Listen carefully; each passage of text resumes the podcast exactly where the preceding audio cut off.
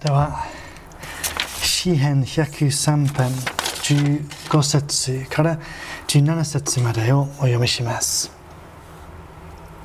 人その一生は草のよう。人は咲く。野の花のように。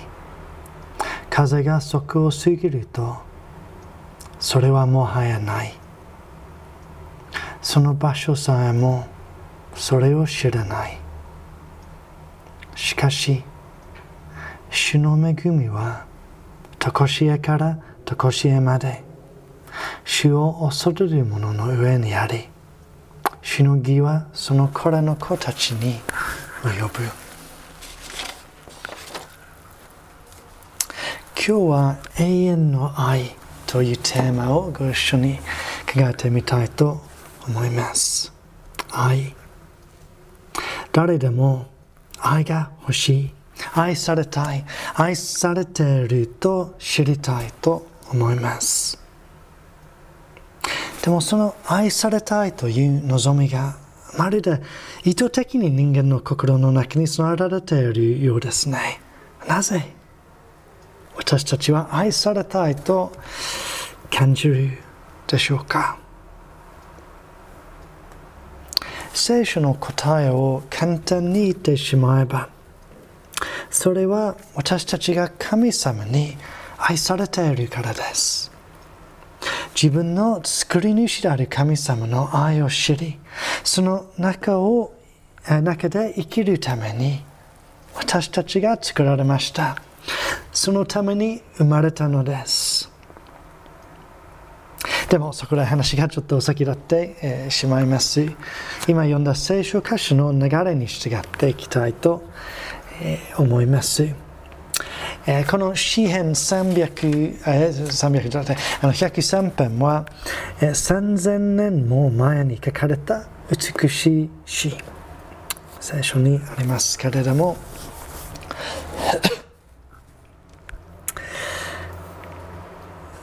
まあ、最初に出会うテーマこの説で。は人間の儚い人生。人間の儚い人生。改めてお読みします。人。その一生は草のよう人は咲く。野の花のように。風が底を過ぎるとそれはもはやない。その場所さえもそれを知らない。人間は本当に花のようです。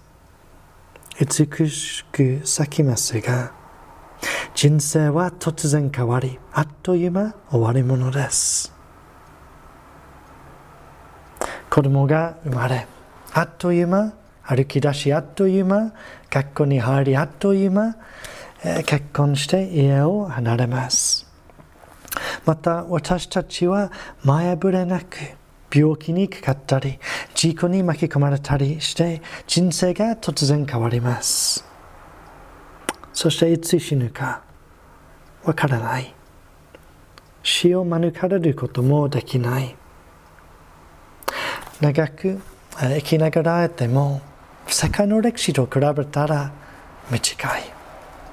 若いうちに突然亡くなってしまう人も少なくはありません。このような、えー、儚い人生は美しいか虚しいか両方かいろんな気持ちがあるでしょうが認めなければならないのは人間のその弱さです。ある考え方では人間だけではなくこのうちのすべてが一時的。すべてがいつでも変わっていくものです。でもそうなれば変わらないものは一つもないとしたらちょっと恐ろしいではないかと思います。変わらないものがないということは頼れるものは一つもないということを意味するのです。頼れ頼れると思ったら変わっちゃうかもしれない。なくなっちゃうかもしれない。また変わらないものが一つもなければ何がこの世界の秩序を支えているのか。またどうして人間がいつも愛を求めているのでしょうか。確かにほとんどのものが変わってきますが例外もある。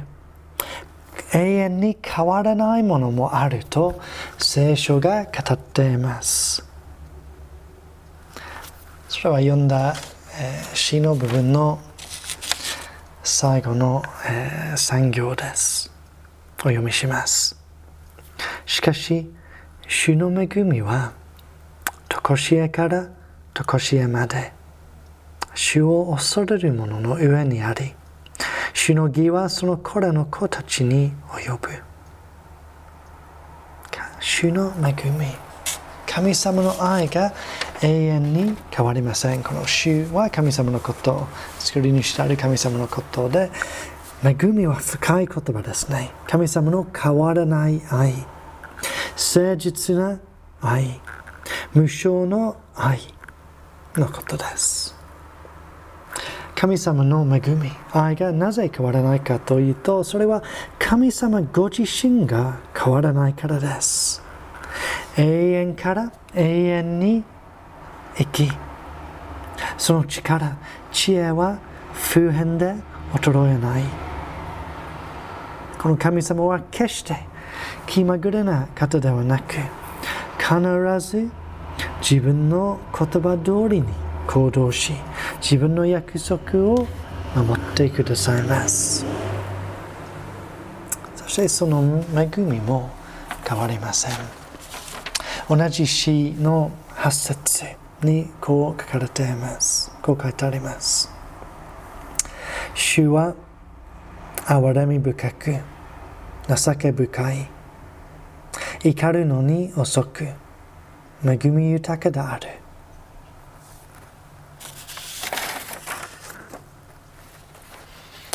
人格的で変わらない愛に満ちている神様が永遠に生きています。その神様がこの世界をまた人間を作ったからこそ愛というものが世界にまた私たち人間にあります。愛は決して抽象的なものではありません。人格がなければ愛することができない。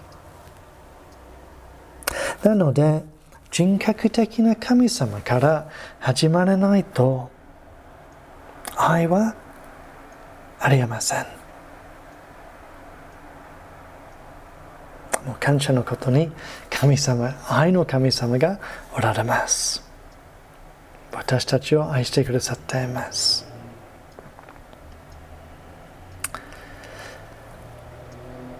もう神様の愛は一体どういうことでしょうか？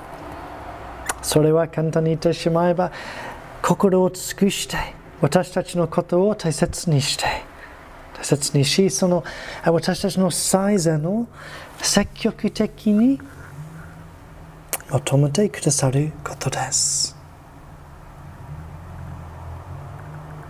そのような神様の愛は私たちの変わりやすい人生弱さを覚える人生。あっという間去ってしまう人生の揺れない土台になり私たちの人生永遠永遠の変えまた豊かにしてくれます。この愛に出会ってその中を歩むことの3つの祝福がえー、メッセージの冒頭で読んだ詩の部分に、示されています。まず一つ目は、あらゆる憐れみ。あらゆる憐れみ。詩編103編の13、14節をお読みします。父がその子を憐れむように主はご自分の恐れるものを憐れまれる主は私たちの成り立ちを知り、私たちが土の塵に過ぎないことを心に留めてくださる。つまり神様は私たちの弱さを知り、配慮し、私たちのすべてを顧みてくださるお方です。神の子であるイエス・クリストこそ、人間のあらゆる苦しみを自分の身に経験し、今も人間同士として私たちのことを苦しみ、悲しみを共感できます。この憐れみをもって神様は私たちの重荷を共に担い、私たちの悲しみの中で慰め、弱さの中で支え、失望の中で希望を与え迷いの中で導き寂しい中でいつも共におられ傷がついた時癒し。祈りをまた私たちの祈りを聞いてくださいますその苦しみの中での神様が共におられる。イエス・クリストが共におられる。その経験を持って、クリスチャンの詩人であるヤギジケッチが、えー、病床無題と呼ばれる詩を書きました。ちょっと読みますね。月と飛ばされて、宙にぶら下がり、キリストと二人きりになったと思ったことはないか深い悲しみの中で、中決地はイエス・クリストが共におられ、私のことを共感し、私を助けてくれている、くださっているということを経験して、経験して、この詩を書きました。二つ目の、えー、祝福は、罪の許し、罪の許しです。それぞれの人にそれぞれの悩みがあると思います。でも全人類は共通の問題、共通の悲劇を持っています。それは聖書が言う罪なんです。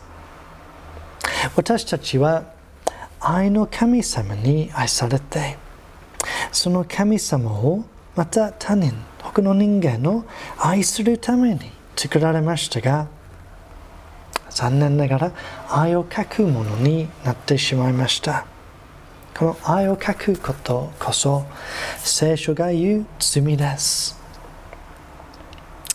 私たちはまず自分の作り主である神様をあまり愛さない。神様に感謝せず与えられた人生また与えられたものを自己中心的に使い神様の存在を意識も意識さえしません。また神様が与えてくださった生き方に逆らって人をもあまり愛さない。ということは人を恨むこと見下すこと許さないこと憎むこと憎しむこと憎むこと陰口をすること他人の苦しみに無頓着なこと言葉や行いによって人に傷をつけることそのようなことは罪ですその罪のゆえに私たちは愛の神様から離れ神様と一緒にいてその憐れみをいただく資格はありませんそれを失ってしまいましたさらに言うとこのままでは私たちの愛の不足罪のゆえに神様の裁きを受けるにふさわしいものです。受けなければならないものです。今日の詩篇103編と同じ詩人が詩篇37編の中で神様の裁きをこういうふうに描きます。しかし、悪しき者は滅びる主の敵は牧場の青草のようだ。体は消え去る。煙となって消え去る。この悪しき者は今考えた。罪人私たちです。主の敵とは神をまた神様が作って愛している人間をあまり愛さない人私たちですでもそれでも神様は深く私たちを愛しておられますそして罪という問題から私たちを救い出すために神様はイエス・クリストを送ってくださいました。なので誰でも神様の愛を求めると今の人生またその永遠がガラリと変えられます。同じ詩編103編の、えー、10節から12節を読みします。神様が私たちの罪に従って私たちを扱うことをせず私たちの咎に従って私たちに報いをされることもない。天が地上はるかに高いように、見恵みは主を恐れる者のの上に大きい。東や西から遠く離れているように、主は私たちの背きの罪を私たちから遠く離される。この最初の4行は私たちが神様に戻ると私たちは裁きを受けないということ。受けない。イエス・クリストが十字架で私たちの代わりにその裁きを受けてくださったからです。また最後の4行の意味は神様に戻ると私たちの全ての罪また失敗が完全に忘れられたと言っていいほど許されます。完全に許されるのです。それはイエス・クリストが、えー、その罪を自分に背負って私たちの代わりにその報いを受けそしてその罪がイエス様と一緒に葬られたからです。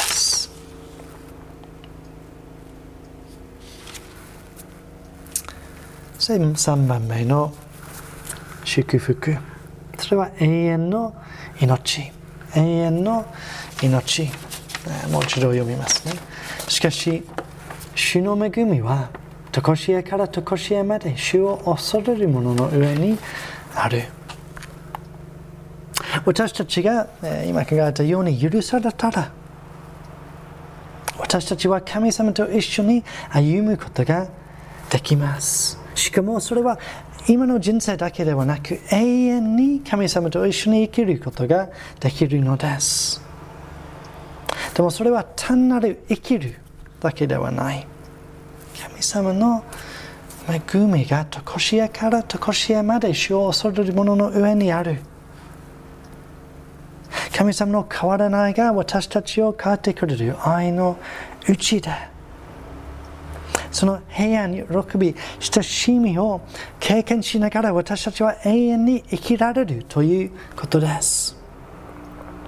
それをこの人生で経験し始め、また天国に行くと完全に経験し、永遠それは永遠にますます神様の愛を永遠にますます楽しむことができるのです。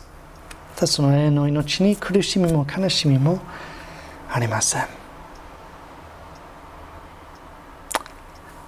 私たちは心の中で心のどこかでこの私たちをがっかりさせない愛いつでもそばにいる愛を知りたいこの永遠を生きたいという希望を感じていると、え、思います。もう一度ヤギジケチその希望その愛を知りたい。永遠に神様と一緒に生きたいという希望を、えー、考えて高校と登って行きたいという詩を書いたと思います。ちょっと読みしますね。それがことによく澄み渡った日であるならばそして君の心があまりにも強く時がたく消しがたく悲しさにうずく日なら君はこの坂道をいつまでも登り詰めてあの丘よりももっともっと高く高校と登って行きたいとは思わないか。永遠に神様の愛を、えー、楽しむ。楽しみたいとは思わないか。では最後に、どうやってこの祝福をいただくことができるでしょうか。それはこの詩篇にある、ま、ちょっと不思議な表現が教えてくれるんですね。それは主を恐れるもの。主を恐れる者はこの祝福をいただけます。これはもちろん神様が怖い怖いということではない。主を恐れるということは誠の神様、作り主である神様を神様として認め、認め、神様が言うことを信じ、自分の罪を神様の前で告白し、神様の許しを求め、してこれからこの神様を自分の神にし、その神様と一緒に歩んでいきたいと願うことです。そうする人は誰でも神様と一緒にいることができあらゆる憐れみ罪の許しまた永遠の命をいただくことができるのです